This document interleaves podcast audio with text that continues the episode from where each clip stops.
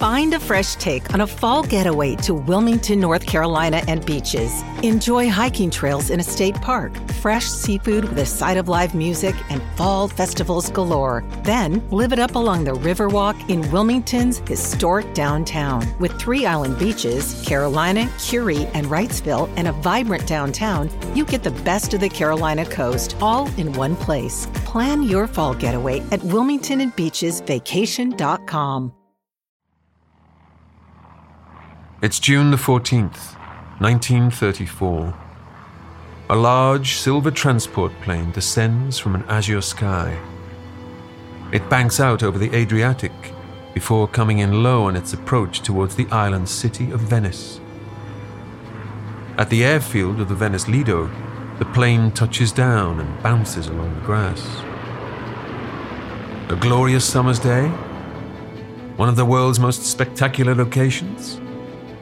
A nice little excursion, you'd have thought. But this is nothing of the sort. This is the final part of Hitler's rise to power. And this is real dictators.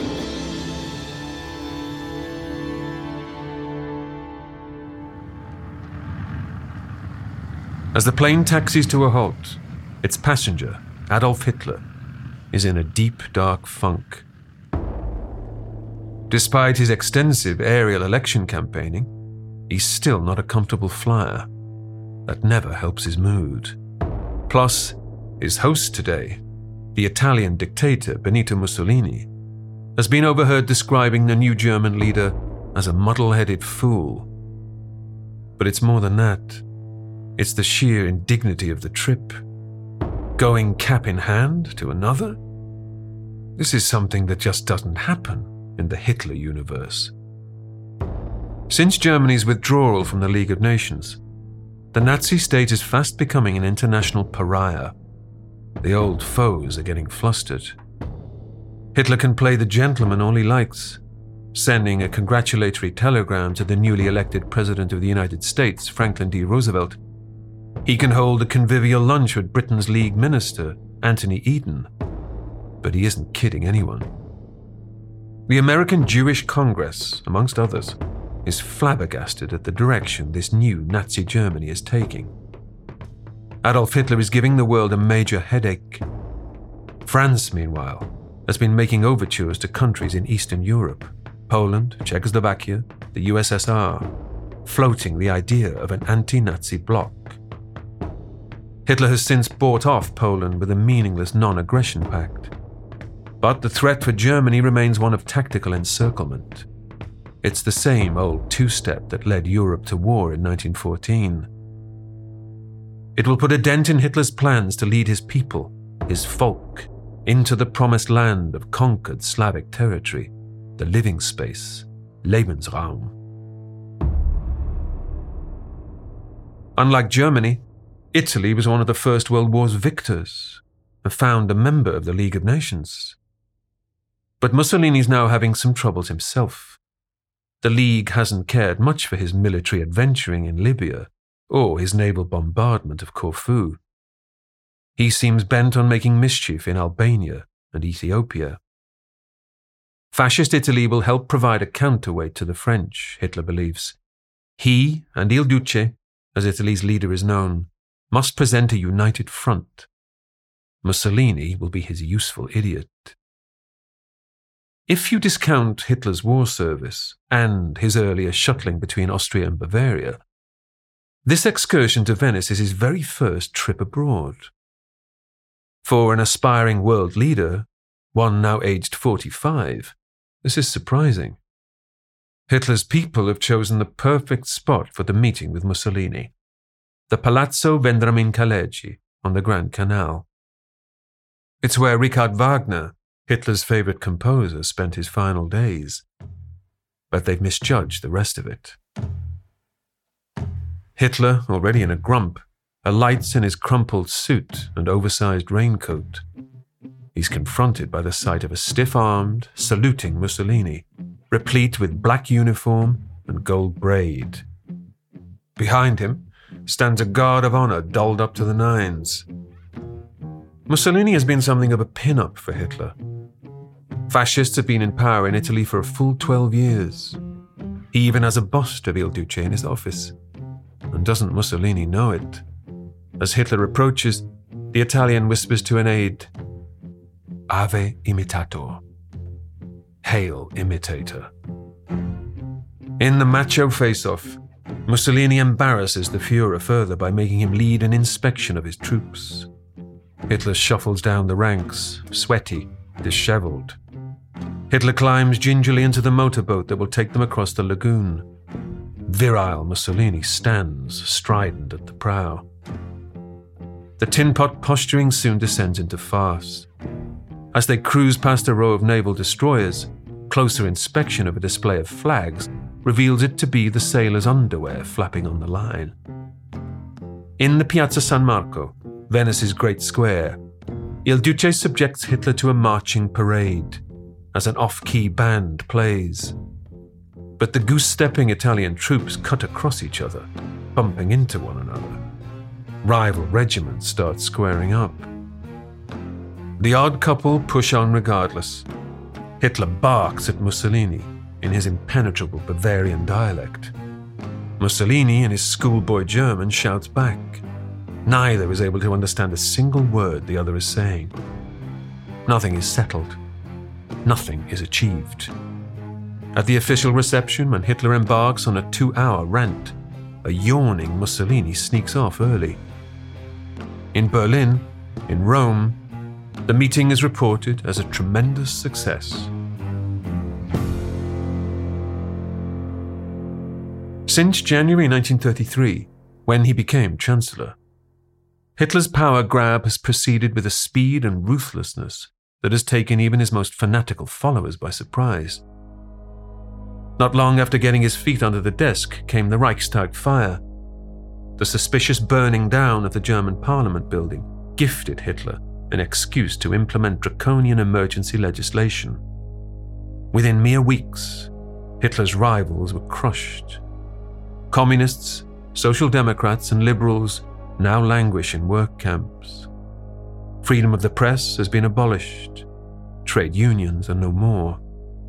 Jews are banned from public life. Hitler, as Chancellor, now wields executive, dictatorial authority. Though he still has one final task to fulfill before his totalitarian project is complete. Since the very beginning, Hitler's rise has been backed by the muscle of his street army, the Sturmabteilung, the SA. In their brown shirt uniforms, these paramilitaries have been Hitler's boots on the ground, the fists in the face, the enforcers of Nazi rule. But of late, there has been trouble brewing. Dr. Chris Dillon. In early 1934, on paper, there's 3 million SA men another one and a half million men in associated, coordinated groups. And these men are very much kind of like aware of the power that the collective presence of their bodies performs on the German streets. So they maraud through towns throughout Germany, thumbs in buckles, disdainful and arrogant. And they sing of a second revolution that would overthrow the aristocratic remnants of the Kaiser's Germany who are still in charge of the army and of the state bureaucracy. This second, or brown revolution that they proclaim, must return Nazism to its roots. Hitler's pact with the establishment, with big business, not to mention his trampling of the trade unions, is a betrayal of the cause. This, after all, is the National Socialist German Workers' Party. That was the prospectus. Dr. Paul Moore. Power has been won, but the SA feel that the regime hasn't gone far enough, um, that Hitler's getting bogged down in evolution rather than revolution. And they're also dissatisfied on a personal level. They don't feel that they've been sufficiently rewarded for their hard work and their struggle before Hitler had come to power. There aren't enough leading stormtroopers being rewarded with positions in government. With no more communists to beat up either, they're at a bit of a loose end. And there's a jealousy of the others now vying for Hitler's affections. those preening pretty boys, the SS in their puffed up Hugo Boss outfits. There's a kind of a class element to it too. The SA in general has a more sort of working class background than the SS, which tends to draw from more affluent middle class members of society. So we have a very clear image of the SS now as the elite of the Nazi regime and the baddest of the bad guys, essentially, in the Nazi movement. There's also the Reichswehr, the regular German army. While Hitler woos them too, the SA regard the present military setup as a bit of a joke. With a mere 100,000 personnel, limited by the Treaty of Versailles, they pale into insignificance compared to the sheer scale of the SA. We, the SA claim, are the true Nazi warriors.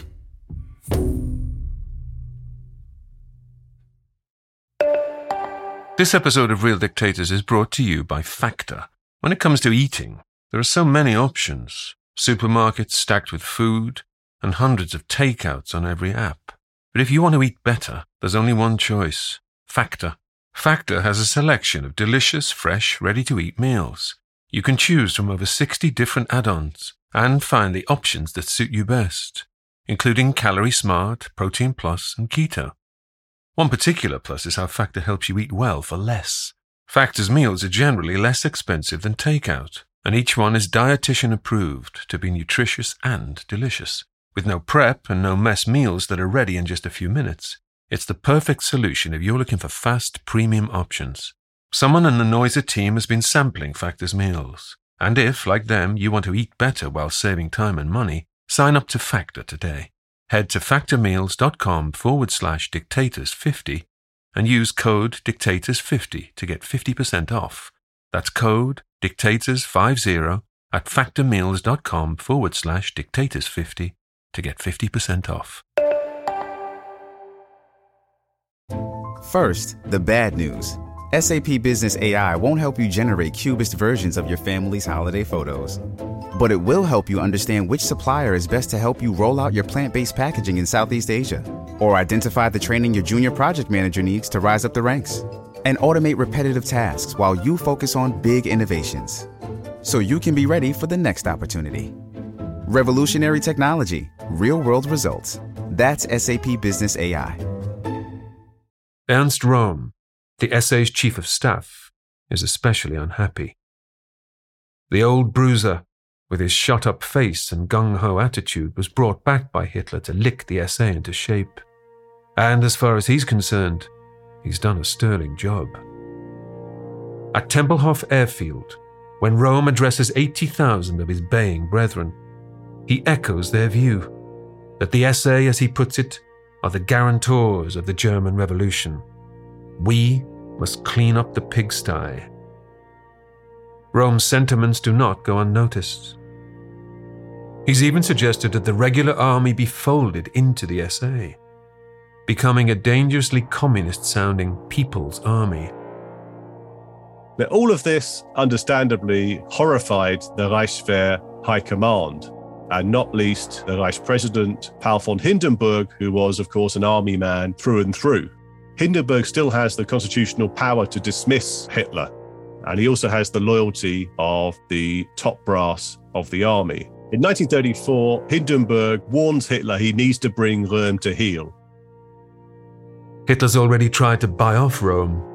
He's given him a seat in his cabinet and a beautiful residence on the same Munich street as himself stuffed full of antique Florentine mirrors and French furniture. But their horns are soon locked. At a meeting with Röhm in February, Hitler puts his foot down. Germany is about to embark on a war of conquest. Invasion of the East cannot be achieved without a swift, devastating blow delivered to the West. Lightning War, a blitzkrieg. These are serious military operations to be conducted with the utmost skill and professionalism, deploying the latest weapons of war. This is way too sensitive an operation to be left to an army of street thugs, and one with a leadership inclined to drunken debauchery. Hitler has a dual motive here. The old conservatives in the regular army have made no secret of their desire to restore the monarchy once President Hindenburg dies. He's got to keep them on side too. In an ongoing love in, Hitler finds two army allies Major General Werner von Blomberg, his defense minister, and the new army chief of staff, Lieutenant General Walter von Reichenau. Hitler offers Röhm's SA an important role nonetheless. They will become Germany's border force. But Röhm takes the proposition as a slight. Whether accurately reported or not, no one knows. But over dinner with some allies, Röhm makes a remark that will work its way back to Hitler, courtesy of a snitch, the SA's number two, Victor Lutze. What that ridiculous corporal says means nothing to us. I have not the slightest intention of keeping this agreement. Hitler is a traitor, and at the very least must go on leave. If we can't get there with him, we'll get there without him. Heinrich Himmler has long had Röhm's card marked. In secret, his SS underling, Reinhard Heydrich, has been compiling a dossier, just waiting for the moment to take Röhm down. Röhm doesn't let up. On June the 4th, Hitler summons him to the Chancellery for a private meeting. It lasts five hours, during which time Hitler implores Röhm, for his own good, to stop being a loose cannon. From outside the room, the pair can be heard yelling at each other. They've been brothers in arms since 1919, Röhm reminds Hitler. In the thick of it at the Beer Hall Putsch, co defendants at the trial. There has been no greater servant. But, to take the heat out of the situation, Röhm agrees that the SA will down tools for a month. He himself is afflicted by a chronic fatigue syndrome not uncommon in combat survivors. It isn't exactly helping his temper. He needs a break. They all do. When heads have cooled, they will reconvene. Unfortunately for Hitler, Röhm and the SA are not the only problem. When Hitler returns from Venice, he finds that his vice chancellor, Franz von Papen, has also been going off script. With a flush of self importance, he's been using the Fuhrer's absence to do a little grandstanding. On June the 17th, Papen gives a speech at the University of Marburg. In it, he makes an extraordinary attack on the control of the press by Joseph Goebbels, Hitler's Minister for Propaganda. And he publicly urges the Fuhrer to distance himself from the troublemaker, Röhm. Goebbels is furious. He scrambles to stop publication of the Vice Chancellor's remarks. The Frankfurter Zeitung is the only newspaper to slip through the net. Goebbels has it impounded. The guilty Vice Chancellor goes skulking to the Fuhrer and offers his resignation, which Hitler refuses. Papen, like Röhm, must be kept in play. They have been designated crucial roles in this final savage act. Papen had been appointed vice chancellor to supposedly keep Hitler in check, to be the eyes and ears of President Paul von Hindenburg. Hindenburg is still, nominally, the German head of state. But the president is no longer in Berlin. Age, illness, and stress have not been kind to the old field marshal. For the summer, he's taken to Neudeck, his family's ancestral home, way out in East Prussia. When Hitler travels out to see him, ostensibly to give a report on the Mussolini meeting, but in reality, just checking up on the old boy's health, he finds his president in a wheelchair. It's now just a matter of timing. Back in the capital, the pile-on against Ernst Röhm continues. Heydrich's report has been filed. It's full of lurid allegations of plotting with foreign contacts, of scheming with former Chancellor Kurt von Schleicher. There can be no doubt, it declares, Ernst Röhm has been planning a coup against Hitler, an overthrow of the existing Nazi leadership, the vaunted Second Revolution. The fact that Röhm has been laid up in bed at a health spa seems by the by. He's currently recuperating at Bad Wiessee on the Tegernsee, a picturesque lake 30 miles south of Munich. There are ominous noises being made. Rudolf Hess takes to the radio, warning against anyone contemplating plotting against the Fuhrer. Hermann Goering adds that anyone undermining Hitler will pay with his head. The German Officers' League, meanwhile, setting an appropriate distance, expels Röhm from its ranks. Then, on June the 27th, the SS are instructed to take up arms for a secret and very important commission of the Fuhrer.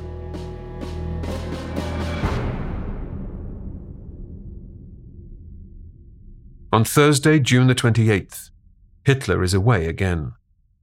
As he likes to do from time to time, he's accepted an invitation to the wedding of a Gauleiter in Essen in the Ruhr. Goering has tagged along too, as has the SA turncoat Victor Lutze. Their attendance is serving a purpose, presenting a facade of calm that all is well. They sit, well wishing, glad handing, laughing politely at the speeches, tucking into the wedding breakfast.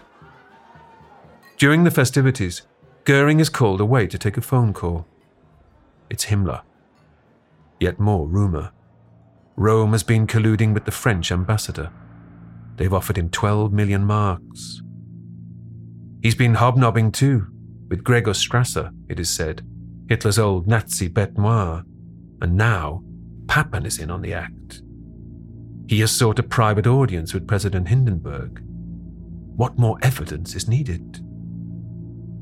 That's it. The Fuhrer has had enough. He telephones Röhm personally. The SA leader must assemble his lieutenants for a full and frank discussion. They have 48 hours to join Röhm at his hotel in Bad Wiessee. They will be addressed by Hitler at 11 a.m. on Saturday. For a man supposedly about to lead a revolution, Röhm seems quite unconcerned. He looks forward to the powwow, he replies. That night, after playing cards, he has his doctor give him an injection and settles in for a good night's sleep. The next day, Friday, June 29th, Hitler is staying near Bonn. From there, he orders the commander of his SS bodyguard, Sepp Dietrich, to descend on Bad Wiessee and prepare for action. Throughout the day, further intelligence comes in. The head of the Berlin stormtroopers, Karl Ernst, is poised to lead an assault on the capital, it is said. In actual fact, Ernst is miles away, in Bremen, about to embark on a cruise. It's his honeymoon. Hitler rants and raves into the night. At 2 a.m. on Saturday, June the 30th, He's driven to his plane. He will lead the counteroffensive personally, he says, to destroy this nest of traitors. An hour later, his pilot is touching down on a military airfield in Munich. He orders local SA leaders there to be rounded up. At seven o'clock, with the church bell chiming, Hitler's Mercedes, ahead of an SS convoy, is pulling up outside Röhm's hotel the Pension Hanselbauer. The beautiful lakeside setting seems an unlikely seat of a revolution. There's no one up. For the SA arrivals, the excesses of the night before are still being slept off. The landlady setting the tables in the dining room seems discombobulated by the sight of Adolf Hitler strutting into the lobby, demanding to be shown to Ernst Röhm's room. As indeed is Röhm himself who strains up through bleary eyes to see the Fuhrer standing over him, Luger in hand, flanked by a couple of SS men. Ernst, you are under arrest, barks Hitler. What on earth for? asks Röhm. Hitler tells him, but being a traitor. Hitler bangs on the door opposite. It belongs to an SA officer named Heines. He is in bed with a young stormtrooper while Röhm's homosexuality is openly acknowledged, its prevalence among the recruits has only been whispered. As SS men hammer on further doors, more naked young men are dragged out. This will be another stick with which to beat the SA. Professor Helen Roche, it's like, oh, shock horror, we've discovered all of this corruption and we've cleaned out the Augean stables. Look, you know, Hitler had to do this. And that got a load of people on side. There was so much support it really burnished the Hitler myth later on in the sense that people were like, oh, well, he can't know about all this other bad stuff that's going on because when he does know, he really acts. Look at what happened with the SA. So that was kind of a propaganda coup in a sense. Two buses roll up outside. The prisoners are bundled in and driven away. A truckload of SA men turn up, more invitees for the supposed 11 a.m. meeting. They are instructed to turn around and follow the SS back to the Brown House, the Nazi HQ in Munich. At 9:30 a.m., with the SA now decapitated and a sizable number of brown shirts in custody, Hitler tells Goebbels to call Goering and issue the code word colibri, hummingbird. The purge is now on. In Munich, Ernst Röhm sits around the Brown House wondering what the hell is going on. No one's made clear any specific charge. But soon he's joining the other SA luminaries, thrust into a cell in Stadelheim prison. Up in Berlin, Goering is not so soft. On this scorching hot Saturday, the SS are out with machine guns, summarily executing anyone connected with SA authority.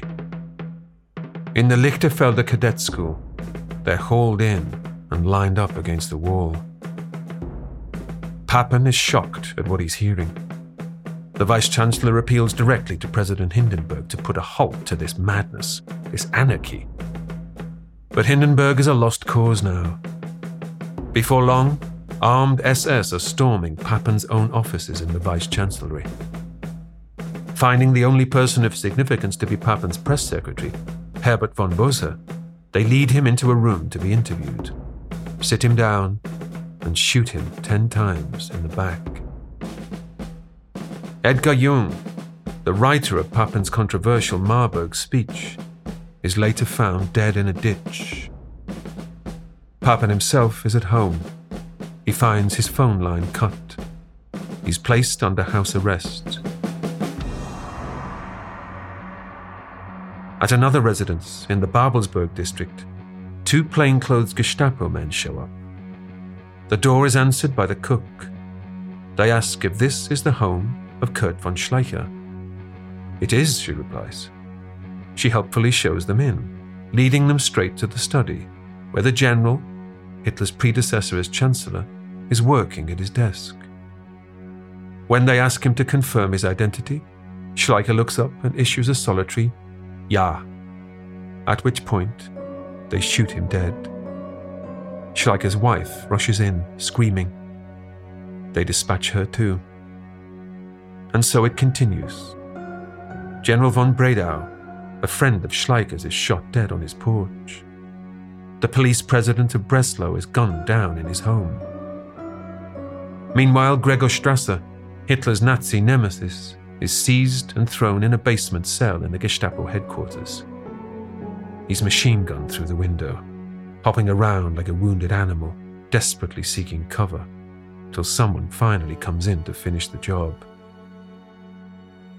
In Bremen, as he's about to step onto his cruise liner, the newlywed Karl Ernst is called aside. Assuming it to be a wedding prank, he helpfully climbs into the waiting Gestapo car. When he's dragged out a short while later to be added to the number of the terminated, he's utterly mystified. His last words are Heil Hitler. Just six weeks ago, the Fuhrer had been his best man. For Hitler, there is no statute of limitations. Back in Bavaria, Gustav Ritter von Kahr, who thwarted the Munich Putsch in 1923, is dragged away to a swamp and butchered with a pickaxe. There are early exits for Fritz Gerlich, the crusading journalist who'd been probing the Geli Raubal suicide, and Father Bernhard Stempfle, the Catholic priest who'd helped Hitler edit Mein Kampf, a man, it is rumoured, who knew rather too much about Hitler's affair with Mitzi Reiter. It's all for Germany's moral well being.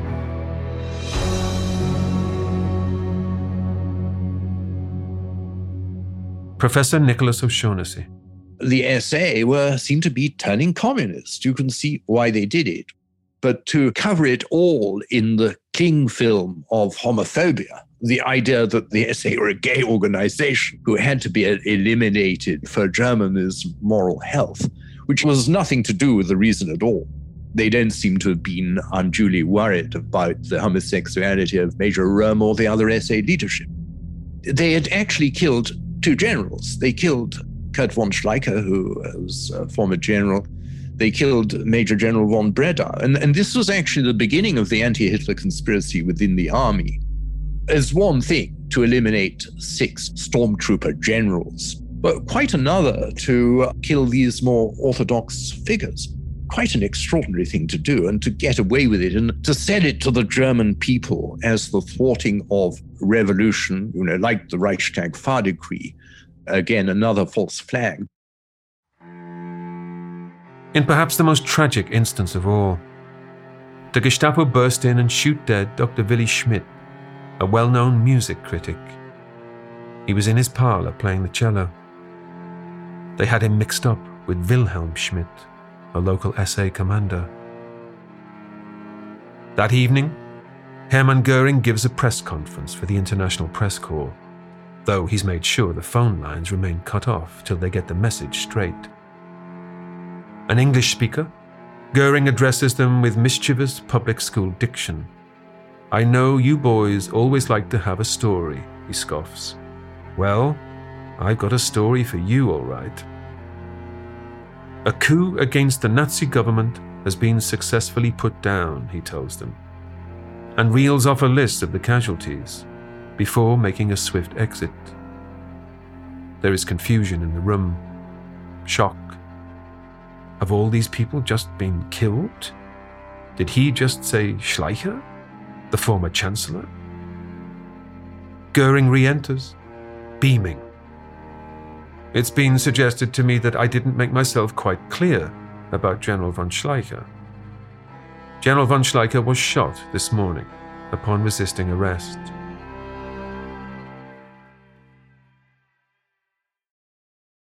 Does Monday at the office feel like a storm? Not with Microsoft Copilot. That feeling when Copilot gets everyone up to speed instantly?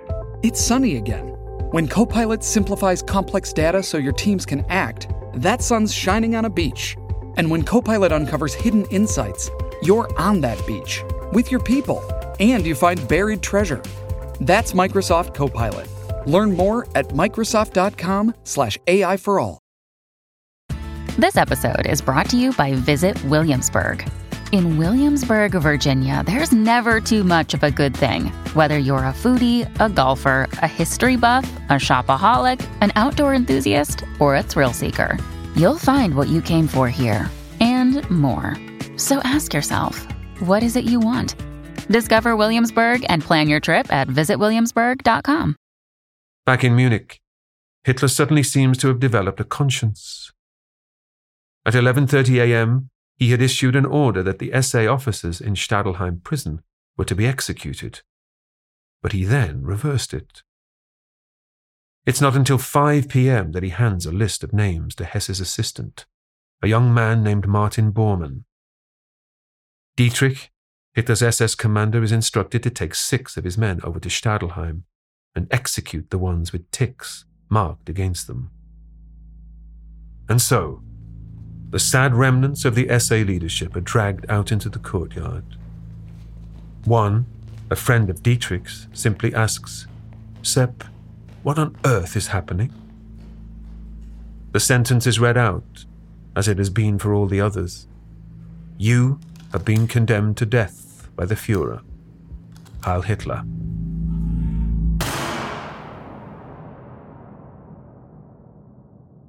At 10 p.m., Hitler's plane touches down at Berlin's Tempelhof airport. He's pale, gaunt, and shaking. The Reichstag fire and the spurious communist uprising had given Hitler the opportunity to exert his grip on power.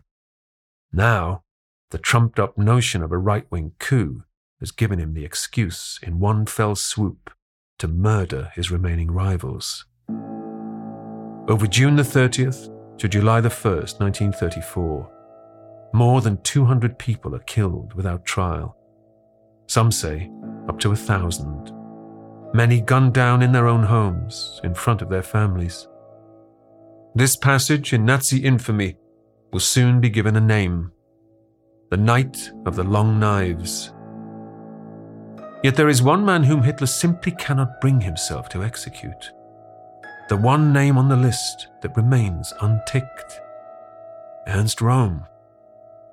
They'd long been very close. Hitler and Röhm had long worked together and trusted each other. And Hitler does seem to momentarily hesitate here. In his cell, Röhm is still convinced he'd be given a trial, a chance to clear his name. But Goering gives it to the Fuhrer straight.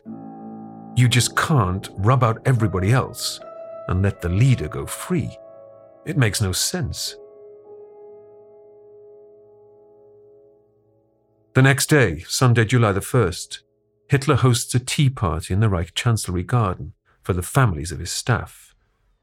It's a delightful affair. The sun is out, there is laughter, children play.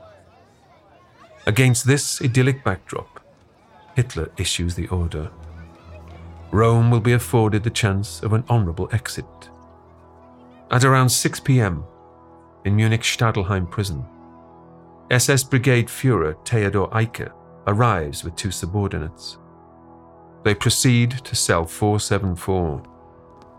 They find Röhm lying on his bed with his shirt off, sweating away in the stifling heat. Eicke thrusts the day's newspaper at him, detailing the suppression of the coup Röhm had supposedly been leading. You have forfeited your life, he announces. The Fuhrer gives you one more chance to draw the right conclusions. He places a loaded Browning pistol on the table with a single round in its chamber and leaves. After 15 minutes, no gunshot has been heard.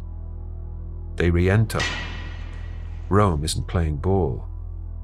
If I am to be killed, he shouts, let Adolf do it himself. They pull their weapons out and shoot Röhm dead.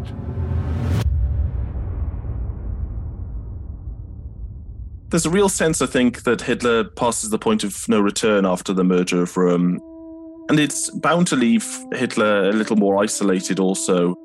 He's turned his back on a core part of his support, and the SA as an organization is clearly going to be riven with some doubts and some, some anger after the, the killing of Röhm. Why has this happened? Why has Hitler seemingly turned on the very people who, who have built his revolution? So there's a real moment of almost of Shakespearean drama for the regime. Professor Thomas Weber. Hitler was selling this as attempted revolution, as an attempted coup, and that is certainly untrue. However, there are various reasons to believe that Ernst Röhm had been speaking to, for instance, uh, monarchists at that time on how to set up a different kind of Third Reich. I mean, maybe from Röhm's perspective, this was not meant against Hitler, but Hitler would have certainly seen this as a challenge to his power. Hitler was very good at presenting himself as the person who wasn't really responsible for the violence of the Third Reich. And through the Night of the Long Knives, Hitler really played into this expectation because supposedly he was trying to kind of put violence down and to create a less violent Third Reich course, the opposite is the case, but that, that was kind of the perception. Hitler will shortly make an announcement a cessation of the weekend's cleansing action. General Blomberg lavishes praise on Hitler for the soldierly determination and exemplary courage he's shown in crushing the traitors and mutineers. Blomberg should be thrilled. Within a year, the SA will have been halved in size its duties restricted to overseeing sports activities and basic training. They will have a new leader, the duplicitous Victor Lutze. The Night of the Long Knives was greeted almost with universal horror overseas as being evidence that this was a gangster state. But in Germany, there's a very, very large amount of Schadenfreude, a mixture of surprise, gratitude, relief, and not a little gloating this reflected, I think, the idea that Ernst Röhm had gotten too big for his boots, and there was a chance now to restore some public decorum to Germany. President Hindenburg, it is said, takes word of the killings most calmly. This nasty attempt to overthrow the German state. It's a mighty good job this Hitler fellow had the presence of mind to stamp it out. Adding a sickening signature to the slaughter, Hitler sends Rudolf Hess on a mission to comfort the widows and families of the deceased. They died as martyrs, he tells them. Gregor Strasser's wife and Ernst Röhm's mother are offered generous financial compensation. The elderly Frau Röhm refuses hers. She'll take no blood money from her boy's murderers. The SS officers responsible for the killing are all commended and given honorary daggers. Military officers are forbidden from attending Schleicher's funeral. Hitler makes amends with Papen. The house arrest, the killing of his press officer, his speechwriter, it was all a dreadful mistake. Papen knows he's lucky to be alive. His continued existence is now at Hitler's personal whim. On July the 13th, when the Reichstag reconvenes, Hitler makes an impassioned speech about how the fatherland was saved from destruction. In this hour, I was responsible for the fate of the German nation and thereby the supreme judge of the German people. If 13 members of the Reichstag were murdered in the process, no one seems too bothered. The announcement is greeted ecstatically in the chamber and across the nation. Few anywhere object, and anyone who does is dismissed as an agent of Bolshevism or the Jewish press.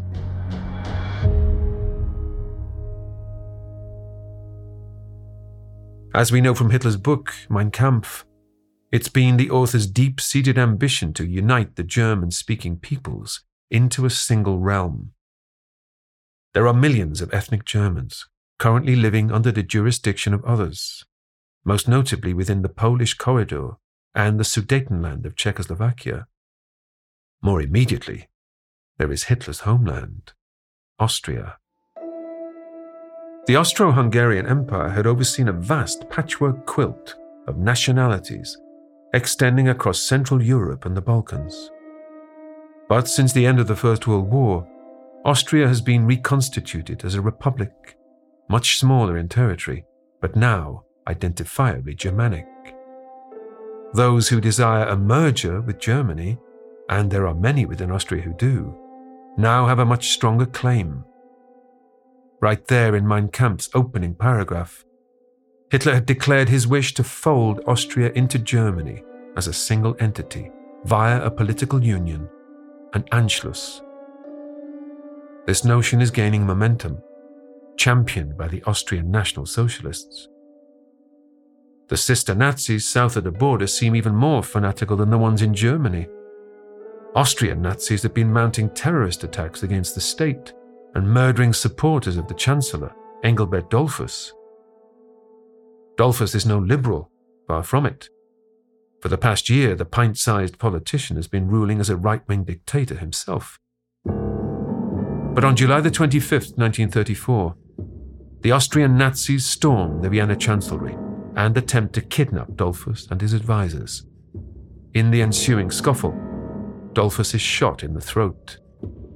The Nazis there broadcast the news that he's resigned. He will be dead by the evening. When the news reaches Hitler, he's overjoyed. An unbelievable thing has happened, he exclaims.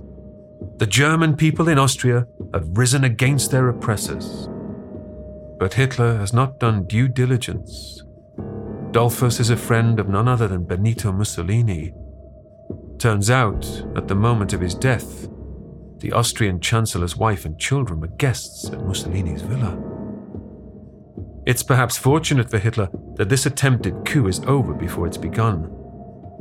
Mussolini is furious. And again, Hitler must extend an olive branch, dispatching Papen as an emissary. Il Duce is none too impressed. He dismisses Germany completely.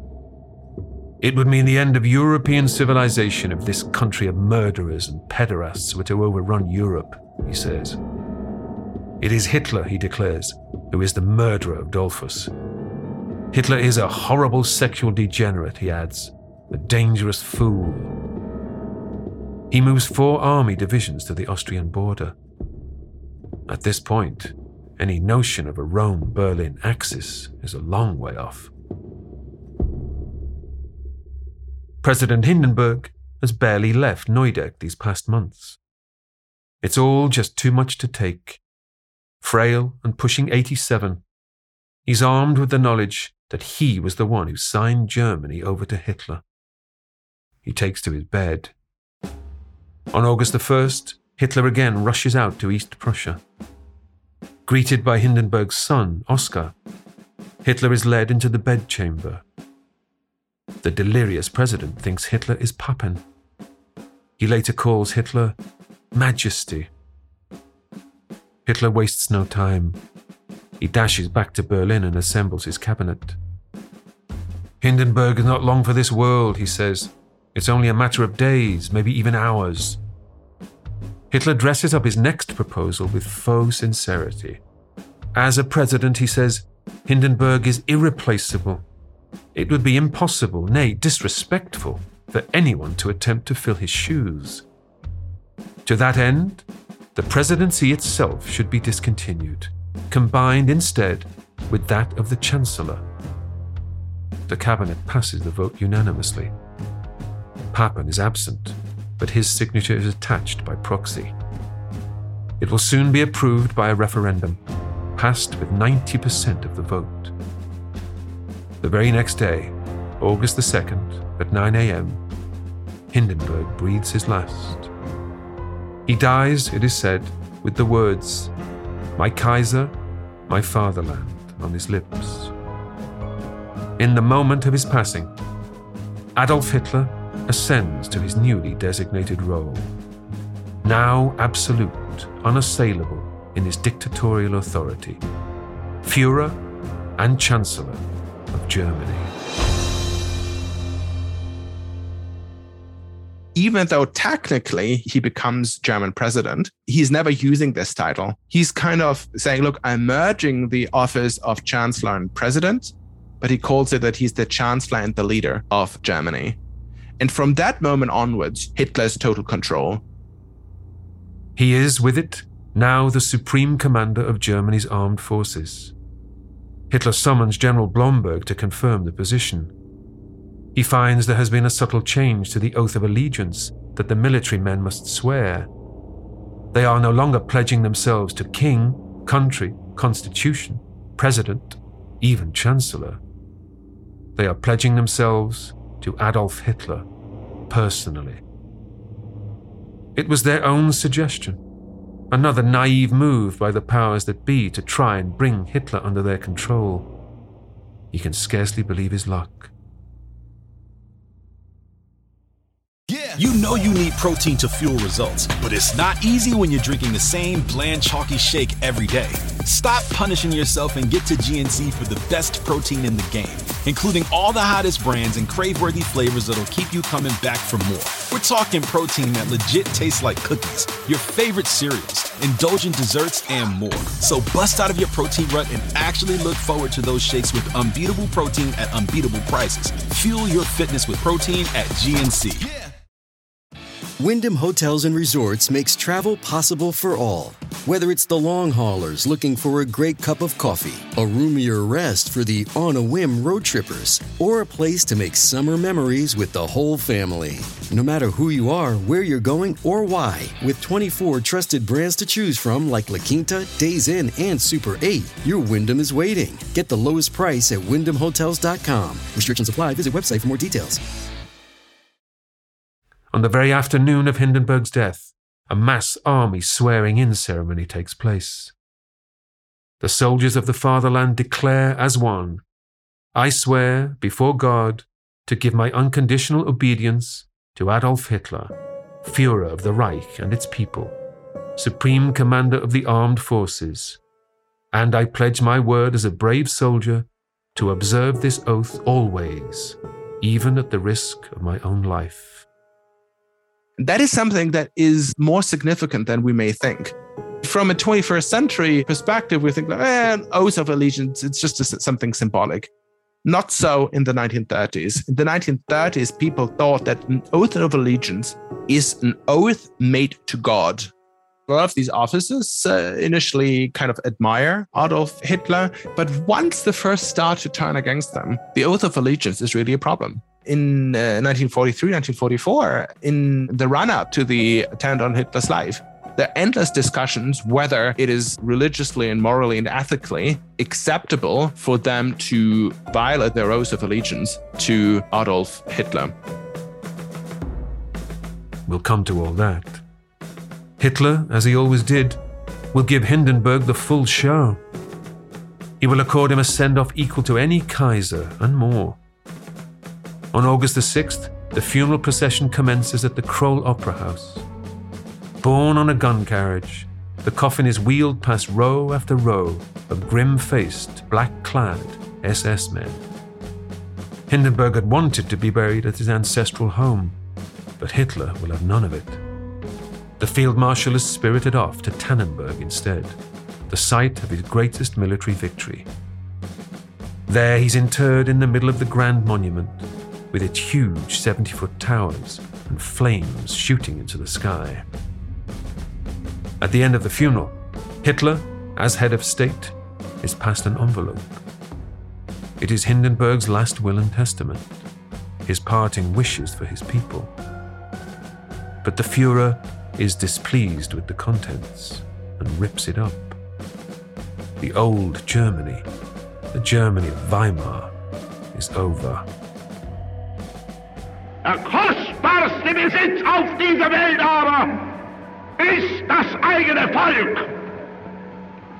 Und für dieses Volk und um dieses Volk wollen wir ringen und wollen wir kämpfen und niemals erlahmen und niemals ermüden und niemals verzagen und niemals verzweifeln. Es lebe unsere Bewegung. Es lebe unser deutsches Volk. Under Adolf Hitler's absolute control, the fatherland will now face the world in its new guise a totalitarian state of the most pure and brutal kind. An arrangement its Fuhrer declares will last a thousand years. It will cause untold devastation the deaths of tens of millions, and an attempted genocide of an entire people. Its actions still scar the world today. The First German Reich, or realm, had been that of the Holy Roman Empire. The Second Reich was that of the Kaisers. This, Adolf Hitler's Germany, Nazi Germany, will be the Third Reich.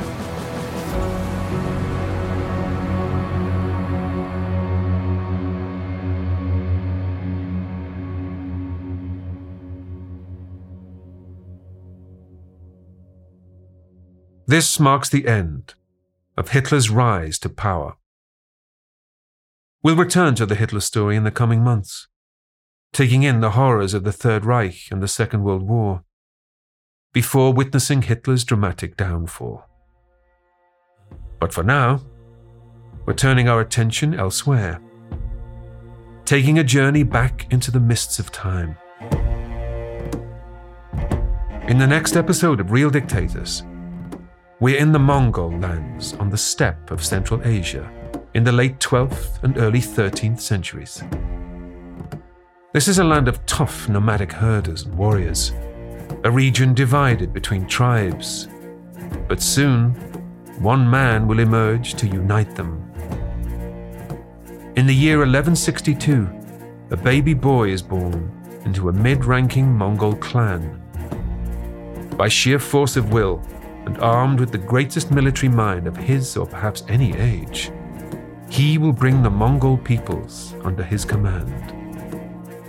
A terror to his enemies, he builds a reputation unmatched for cruelty and barbarism.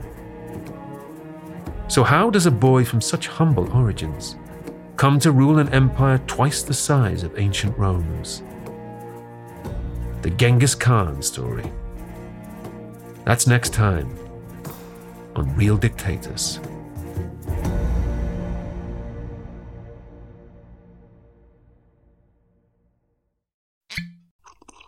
Ah, mmm. The first taste of rare bourbon you finally got your hands on. That's nice. At caskers.com, we make this experience easy. Caskers is a one stop spirit curator with an impressive selection of exclusive, sought after, rare, and household names in the realm of premium spirits and champagne. Discover the top flavors of the year now by going to Caskers.com and using code WELCOME10 for $10 off your first purchase.